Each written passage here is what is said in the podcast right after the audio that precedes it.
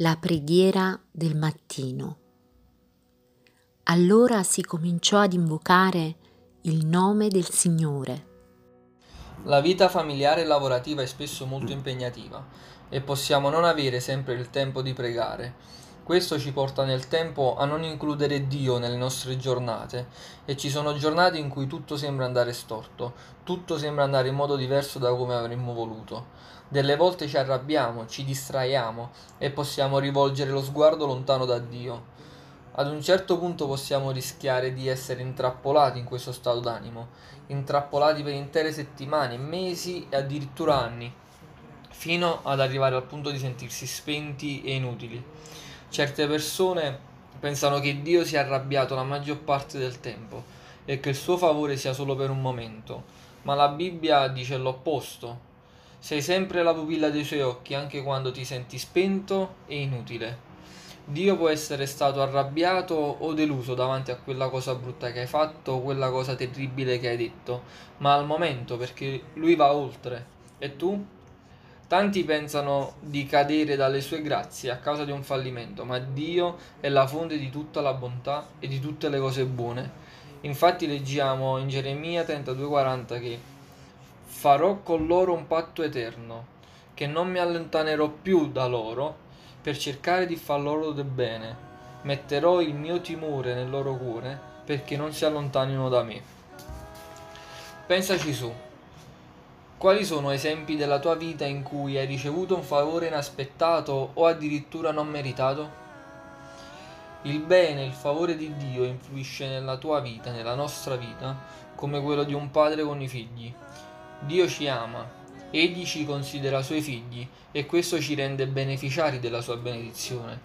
Noi però dobbiamo cercare la bontà di Dio ogni giorno e questo ci aiuta ad aspettare che le cose buone si presentino alla nostra vita. Dobbiamo quindi diventare anche dei buoni cercatori. Paolo scrisse a Efeso per dire che stava pregando che gli occhi del suo cuore fossero aperti. Il favore di Dio può essere attirato su di te attraverso il tuo atteggiamento, la tua mentalità e può essere anche impedito dagli stessi atteggiamenti. Dobbiamo quindi allenare i nostri occhi a vedere il bene ed osservare che il bene ci viene rivelato in ogni cosa. Ci sono tante affermazioni sentite e risentite. La vita è difficile, tra cui Dio è buono. Vari personaggi combattono tra sé e sé con domande se Dio è buono allora perché questa cosa accade? Perché l'ingiustizia viene concessa? Perché la vita è così dura? Molti ritengono che essendo la vita difficile Dio non è certamente buono. Non è il nostro caso ma non è nel caso dell'uno o dell'altro. Personalmente qualche anno fa decisi che anche quando non fossi stato in grado di rispondere al perché della frase se Dio è buono allora perché, ho deciso che avrei eliminato il se. In altre parole ho scelto che Dio è buono qualsiasi cosa succeda. Anche tu puoi ancorarti alla bontà di Dio. Inizi a vedere la bontà di Dio nonostante le circostanze. Forse una parte una porta si chiuderà su quell'opportunità, ma magari Dio ha in serbo qualcosa di migliore per te che si trova dietro un'altra porta. Mi è successo così tante volte che ormai me lo aspetto. Essere ancorati alla bontà di Dio non è sempre un qualcosa di razionale, ma non dobbiamo lasciare che le difficoltà della vita sminuiscano la grandezza del Signore. Infatti tutte le cose cooperano al bene per quelli che amano Dio, i quali sono chiamati secondo il suo disegno. Dio non è morto e non ha terminato. La vita forse sembra un quadro incompleto con tanti pezzi mancanti.